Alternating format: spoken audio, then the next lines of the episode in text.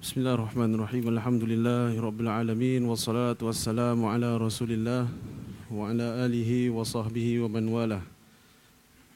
Para jemaah dirahmati Allah sekalian, sebelum kita mula sama-sama kita bacakan surah Al-Fatihah khusus kepada Umar bin Sulaiman yang sedang sakit. Mudah-mudahan Allah SWT memberikannya kesembuhan dan mudah-mudahan Allah mempermudahkan urusannya dan kita bermohon mudah-mudahan Allah menyampaikan segala hajat-hajat kita insya-Allah ala hadiniya wa ala kulli niyatin salihah. Al-Fatihah.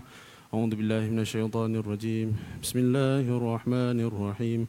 Alhamdulillahi rabbil alamin. Ar-Rahmanir Rahim.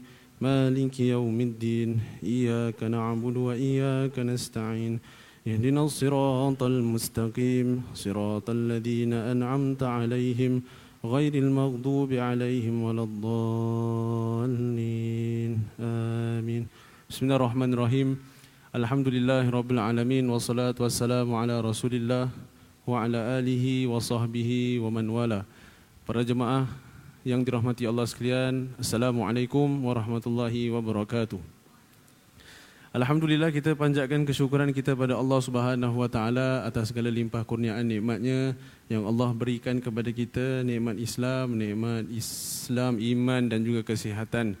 Sama-sama kita dapat solat fardu isyak berjamaah dan kita berdoa mudah-mudahan Allah Subhanahu wa taala menyampaikan segala hajat-hajat kita insya-Allah. Baik tazkirah kita yang ringkas pada malam ini iaitu tajuk yang diberikan ialah mengenai roh yang tergantung disebabkan oleh hutang.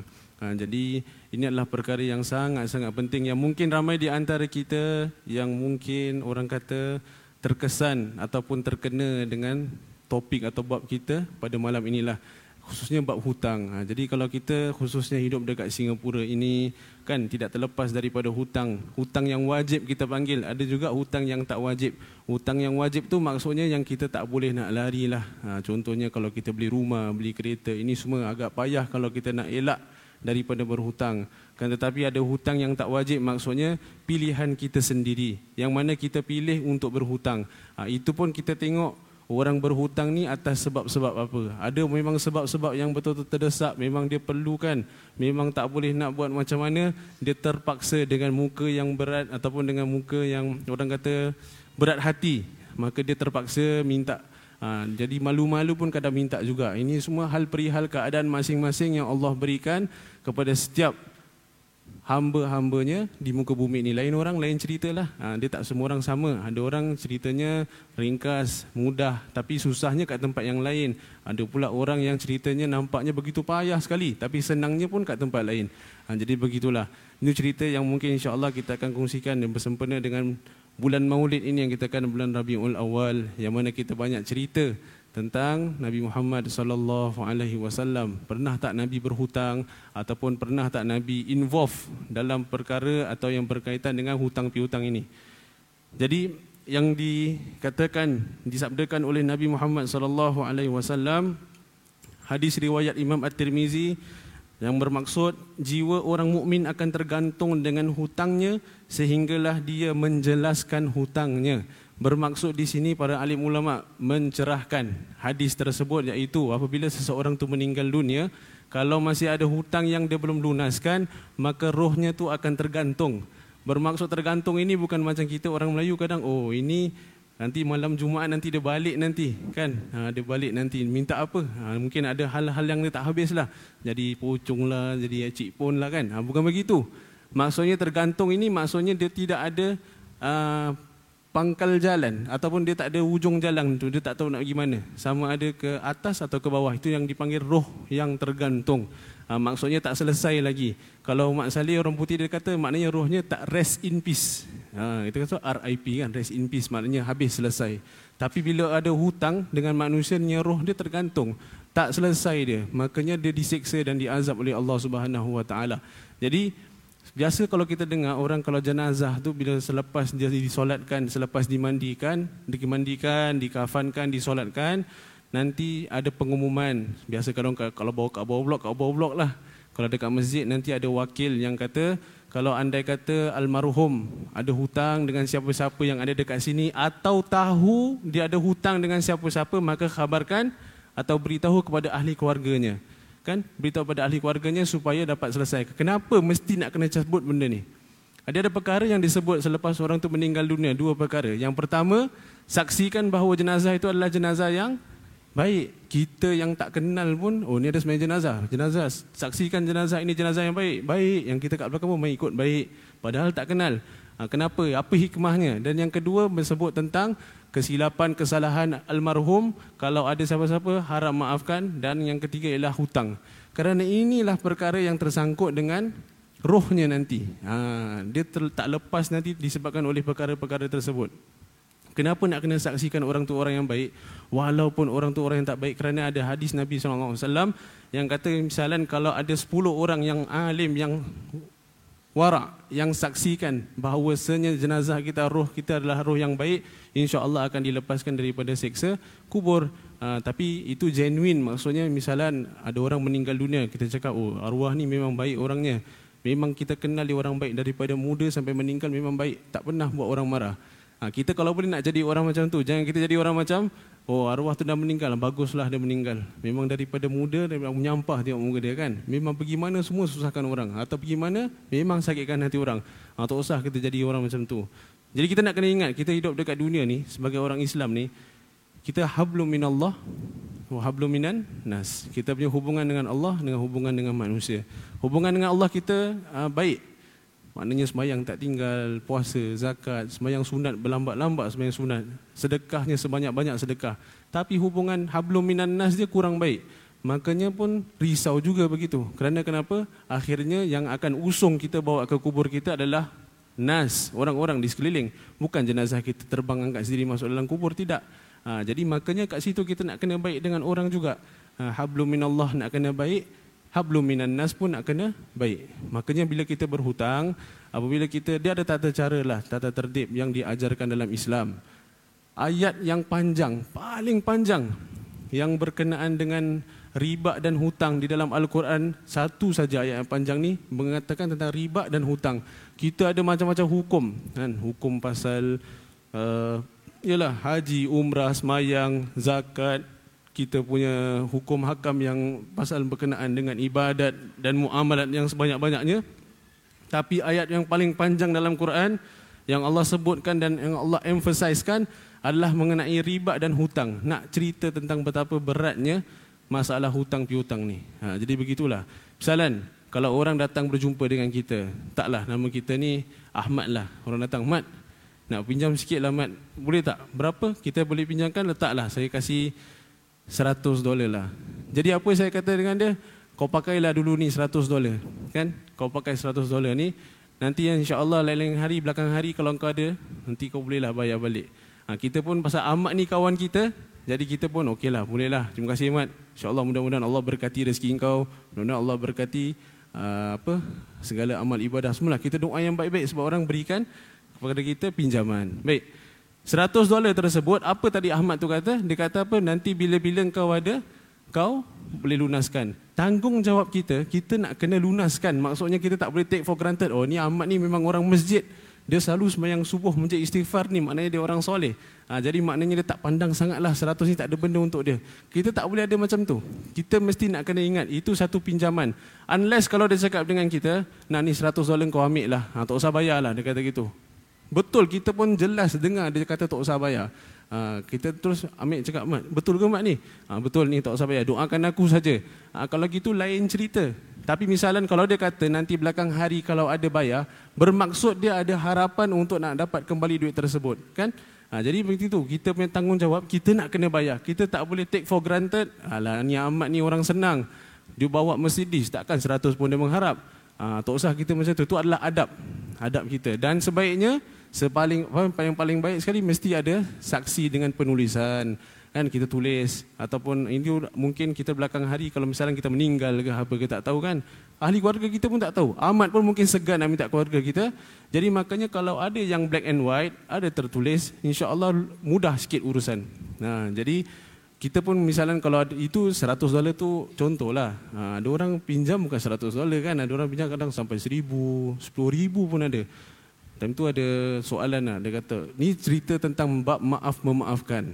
Ada seorang datang tanya, Ustaz, kita ada hak tak untuk tidak maafkan orang? Ha, ni kita pernah cerita juga di dalam kuliah subuh. Kan? Kita cerita, ada tak kita ada hak tak untuk kita tak memaafkan orang. Sedangkan kita tahu itu hak kita. Jadi kita tanya dia lah, ni cerita pasal apa ni?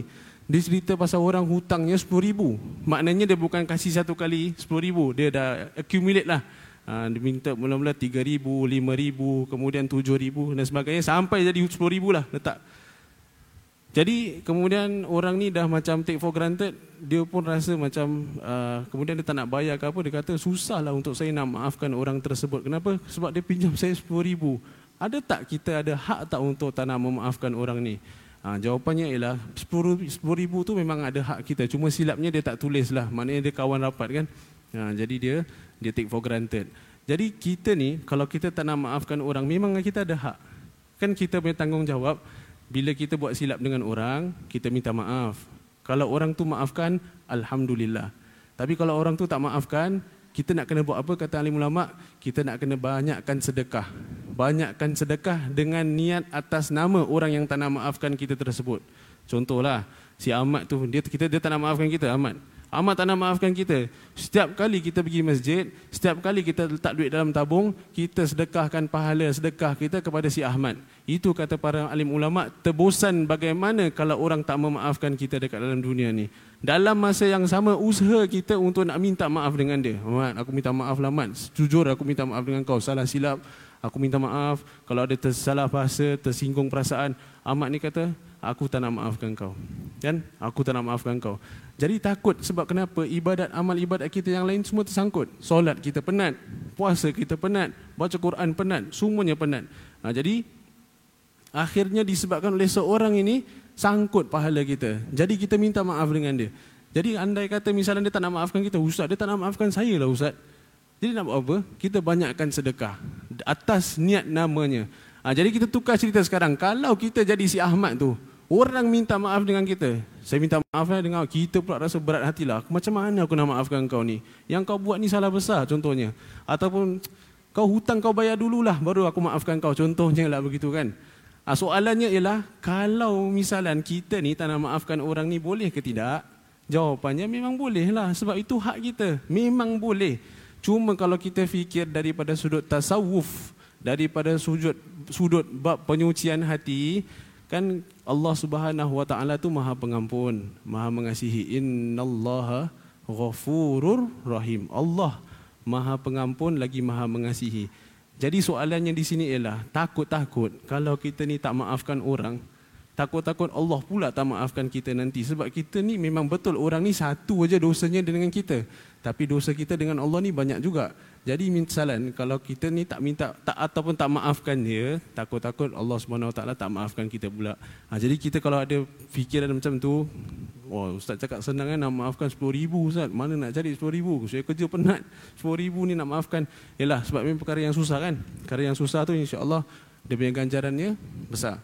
Ha, jadi Nabi SAW kata roh orang tersebut akan tergantung jika hutangnya Sampailah hutangnya diselesaikan. Sampai hutangnya diselesaikan. Barulah lepas maknanya immigration dekat uh, alam barzakh tu baru lepas. Kalau tidak tersangkut begitu. Kadang-kadang kita dengar dia punya roh yang tersiksa dan sebagainya disebabkan oleh mungkin kesilapan dia terhadap orang lain dekat muka bumi ini. Ha, jadi untuk nak mengelakkan segala kerumitan jadi makanya bila kita berhutang, tanggungjawab kita untuk nak bayar. Nabi SAW pernah berhutang dengan orang Yahudi dahulu. Kemudian Nabi wasallam ni dia pernah satu ketika tak mampu nak lunaskan hutang tersebut. Jadi dia datang dia jumpa dengan orang Yahudi ni minta supaya ditangguhkan lagi. Maknanya Nabi ni make an effort untuk nak bayar hutang. Nabi ni orang senang sebenarnya. Asalnya kalau kita nak tengok dalam kitab uh, Fiqh Sirah karangan Syekh Said Ramadan Al-Buti. Ah, dia ada ceritakan tentang bagaimana kehidupan Nabi sallallahu alaihi wasallam sebelum dia menjadi rasul. Nabi sallallahu alaihi wasallam memang daripada kecil yang pak ciknya jaga Abu Talib. Abu Talib adalah bapaknya kepada Sayyidina Ali. Kan? Abu Talib mempunyai sembilan orang anak dan Nabi Muhammad sallallahu alaihi wasallam dia mengambil sebagai anak yang ke-10. Jadi Abu Talib anggap Nabi Muhammad wasallam ni adalah anaknya. Jadi Abu Talib ni kerjanya? Kerjanya pedagang.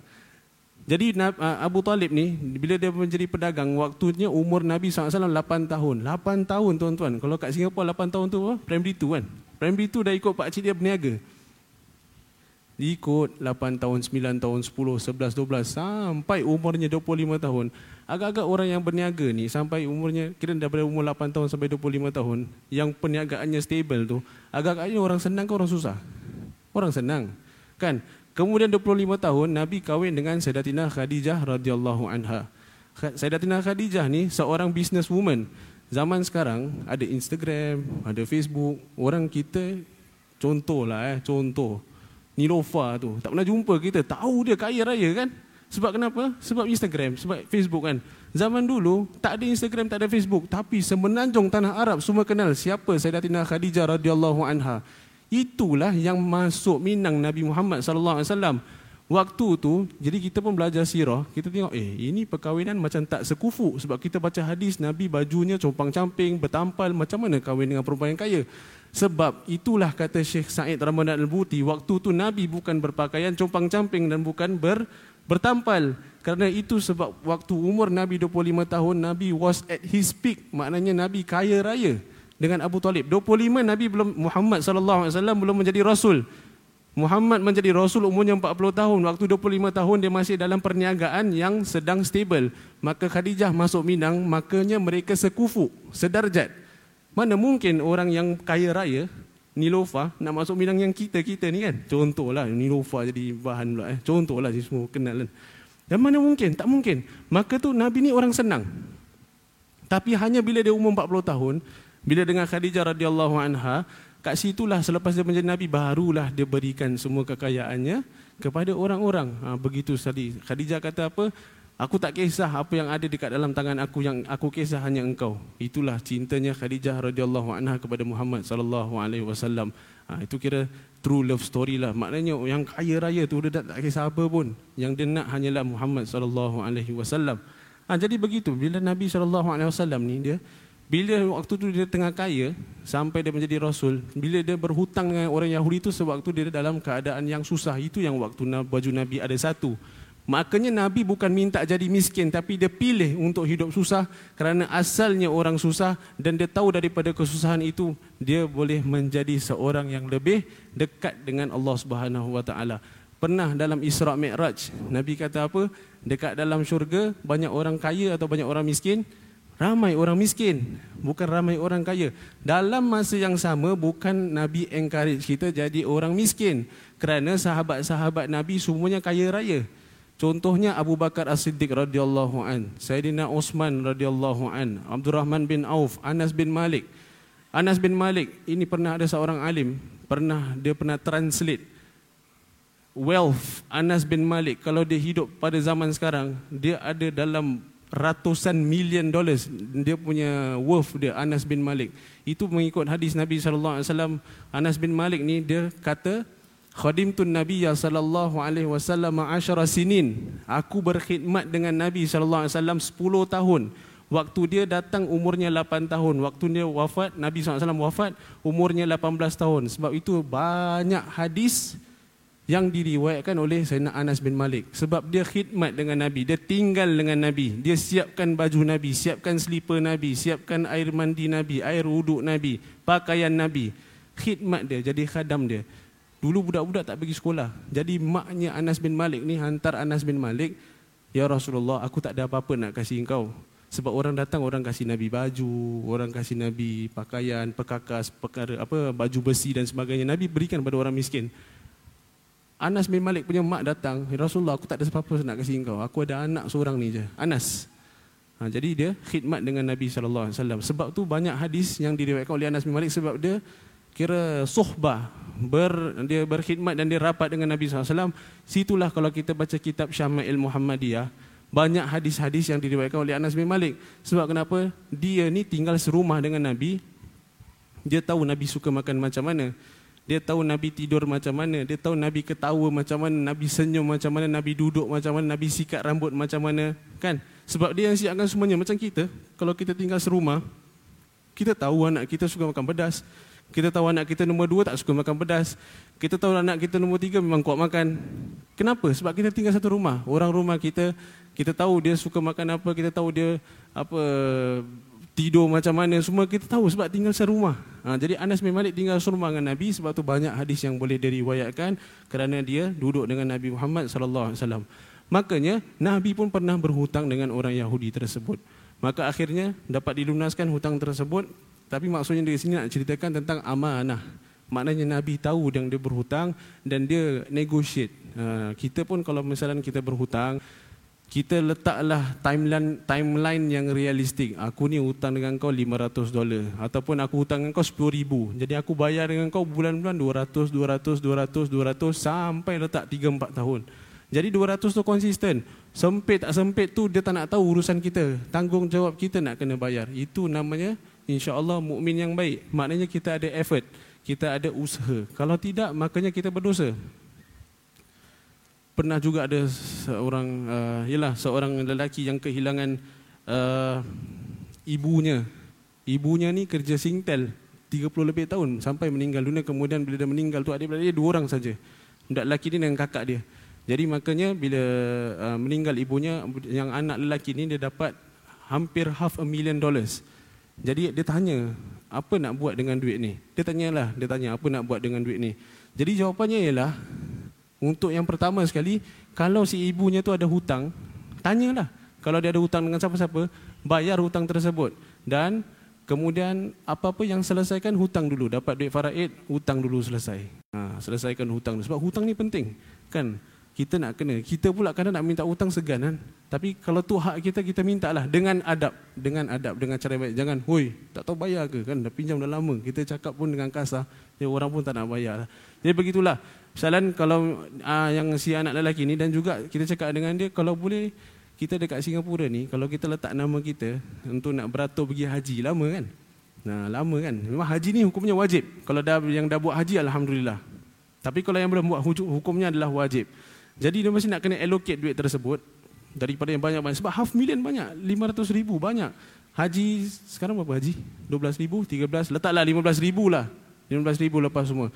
Jadi bila dia allocate duit tersebut, kemudian dia register haji, sementara dia tunggu tu, andai-andai takdir Allah Subhanahu Taala Allah tarik nyawa dia, dosa tak dia? Jawapannya tak dosa. Kenapa? Pertama dia dah register, yang kedua sebab dia ada simpan niat dan ada simpanan duit tersebut. Andai kata kalau misalnya ada ustaz tu jawab, kalau misalnya dia pakai duit tu sampai habis, sedangkan dia pernah mampu, jawapannya ialah pernah mampu. Apa syarat pergi haji? Kalau mampu. Maknanya dia pernah mampu. Jadi waktu dia tengah pernah mampu tu, dia tak nak simpan, dia tak nak register. Ah, itu maknanya hukum dia dosa tu antara dia dengan Allah Subhanahu Wa Taala. Jadi yang pertama maksudnya kita prioritize yang wajib.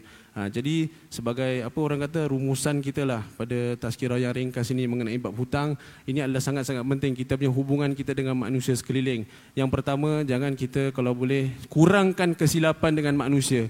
Dosa kita dengan Allah Subhanahu Wa Taala berat macam mana pun Allah Maha Pengampun lagi Maha Mengasihi. Tapi kita kita salah silap dengan orang Kadang silap yang sikit, kita gurau terkasar sikit saja. Orang tu tak maafkan kita, risau kita. Kenapa? Amal ibadat kita penat, kita semayang penat, kita puasa zakat. Semua penat. Sebab kenapa? Dosa ni tersangkut dengan satu orang ni. Jadi kita nak kena minta maaf dengan dia pula. Kalau dia tak nak maafkan, cerita lain pula. Nak kena sedekahkan pula untuk ah. Jadi nampak kita punya, apa orang kata, hubungan kita dengan manusia sekeliling, kita nak kena sentiasa jaga.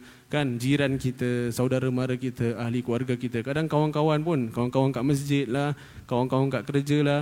Ha, kalau kita tak boleh nak bahagiakan semua orang, kita, kata Imam Al-Ghazali apa, kalau kita tak mampu nak bahagiakan semua orang, jangan cari kebencian semua orang. Ada kan orang yang bangsa kalau ada jalan pun, eh dia ni datang, ah, dia ni datang, kita bangun, kita jalan. Sebab kenapa?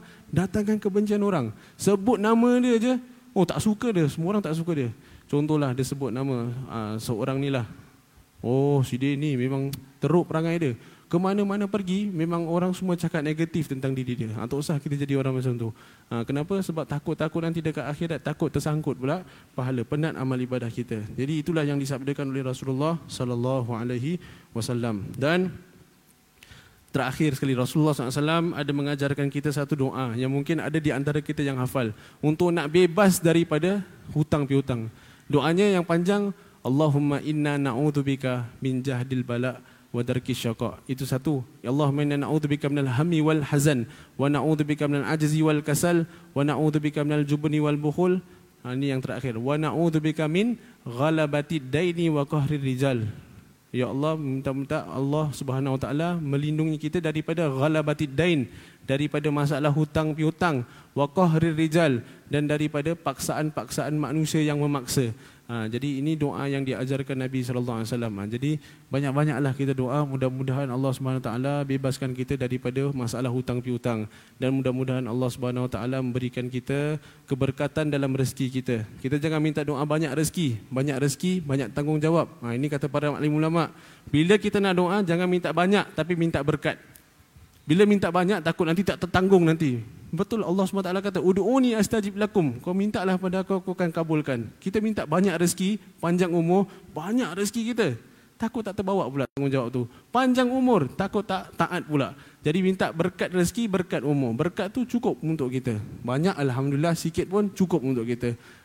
Berkat umur, panjang umur Alhamdulillah, pendek umur pun Alhamdulillah. Berkat untuk kita. Jadi itu yang kita nak. Minta kita punya rezeki diberkati, minta umur diberkati, minta amal ibadah diberkati, minta segala urusan kita dunia akhirat diberkati Allah Subhanahu wa taala. Dan kita memohon uh, khususnya pada bulan yang penuh barakah ini, bulan yang mulia ini dengan berkat Nabi Muhammad sallallahu alaihi wasallam supaya kita dilindungi daripada segala musibah, daripada segala bala bencana, daripada segala gangguan manusia, jin, syaitan, binatang. Dan daripada segala masalah hutang piutang dan mudah-mudahan Allah bebaskan kita daripada segala hutang piutang dan dapat melunaskan segala hutang-hutang kita. Dan mudah-mudahan Allah menyampaikan segala hajat-hajat kita dunia akhirat memberikan kita kesehatan, keafiatan jasmani dan juga rohani. Mudah-mudahan Allah memberkati ahli keluarga kita. Mudah-mudahan Allah Subhanahu wa taala menyampaikan segala hajat-hajat kita. Dan mudah-mudahan Allah kabulkan dan memustajabkan doa-doa kita insya-Allah على هذه النية وعلى كل نية صالحة الفاتحة أعوذ بالله من الشيطان الرجيم بسم الله الرحمن الرحيم الحمد لله رب العالمين الرحمن الرحيم مالك يوم الدين إياك نعبد وإياك نستعين اهدنا الصراط المستقيم صراط الذين أنعمت عليهم غير المغضوب عليهم ولا الضالين آمين sama-sama kita berdoa kita mengambil keberkatan bulan Rabiul Awal ini mudah-mudahan Allah Subhanahu wa taala Terima amal ibadah kita. Bismillahirrahmanirrahim. Alhamdulillahirabbil alamin. Allahumma salli wa sallim wa barik ala sayidina Muhammadin wa ala alihi wa sahbihi ajma'in.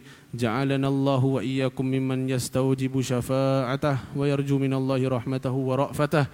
اللهم بحرمة هذا النبي الكريم وآله وأصحابه السالكين على منهجه القويم اجعلنا من خيار أمته واسترنا بذيل حرمته وشرنا غدا في زمرته واستعمل ألسنتنا في مدحه ونصرته وأحينا متمسكين بسنته وطاعته وأمتنا اللهم على حبه وجماعته اللهم أدخلنا معه الجنة فإنه أول من يدخلها وأنزلنا معه في قصورها فإنه أول من ينزلها وارحمنا يوم يشفع للخلائق فترحمها اللهم ارزقنا زيارته في كل سنة ولا تجعلنا من الغافلين عنك ولا عنه قد رسنا اللهم لا تجعل في مجلسنا هذا أحدا إلا غسلت بماء التوبة ذنوبه وسترت برداء المغفرة عيوبه.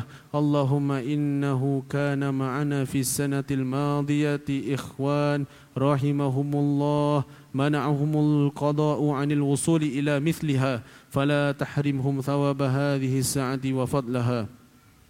اللهم ارحمنا إذا صرنا من أصحاب القبور ووفقنا لعمل صالح يبقى سناه على ممر الدهور.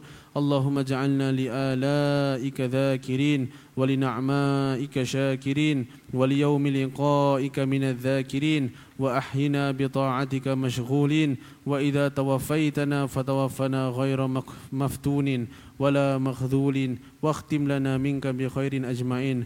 اللهم اكفنا شر الظالمين اللهم اكفنا شر الظالمين. اللهم اكفنا شر الظالمين واجعلنا من فتنة هذه الدنيا سالمين اللهم اجعل هذا الرسول الكريم لنا شفيعا وارزقنا به يوم القيامة مقاما رفيعا. اللهم اسقنا من حوض نبيك محمد صلى الله عليه وسلم شربة هنيئة مريئة لا نظمأ بعدها أبدا.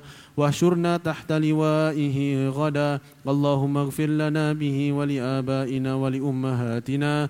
ولمشايخنا ولمعلمين وذوي الحقوق علينا ولمن أجرى هذا الخير في هذه الساعة ولجميع المؤمنين والمؤمنات والمسلمين والمسلمات الأحياء منهم والأموات إنك قريب مجيب الدعوات وقاضي الحاجات وغافر الذنوب والخطيئات. يا أرحم الراحمين. صلى الله على سيدنا محمد وعلى آله وصحبه وسلم. سبحان ربك رب العزة عما يصفون. وسلام على المرسلين والحمد لله رب العالمين. تقبل الله منا ومنكم. Sekian saja bila taufik wal hidayah yang baik datang daripada Allah dan segala kekurangan daripada kejahilan diri saya. Assalamualaikum warahmatullahi wabarakatuh.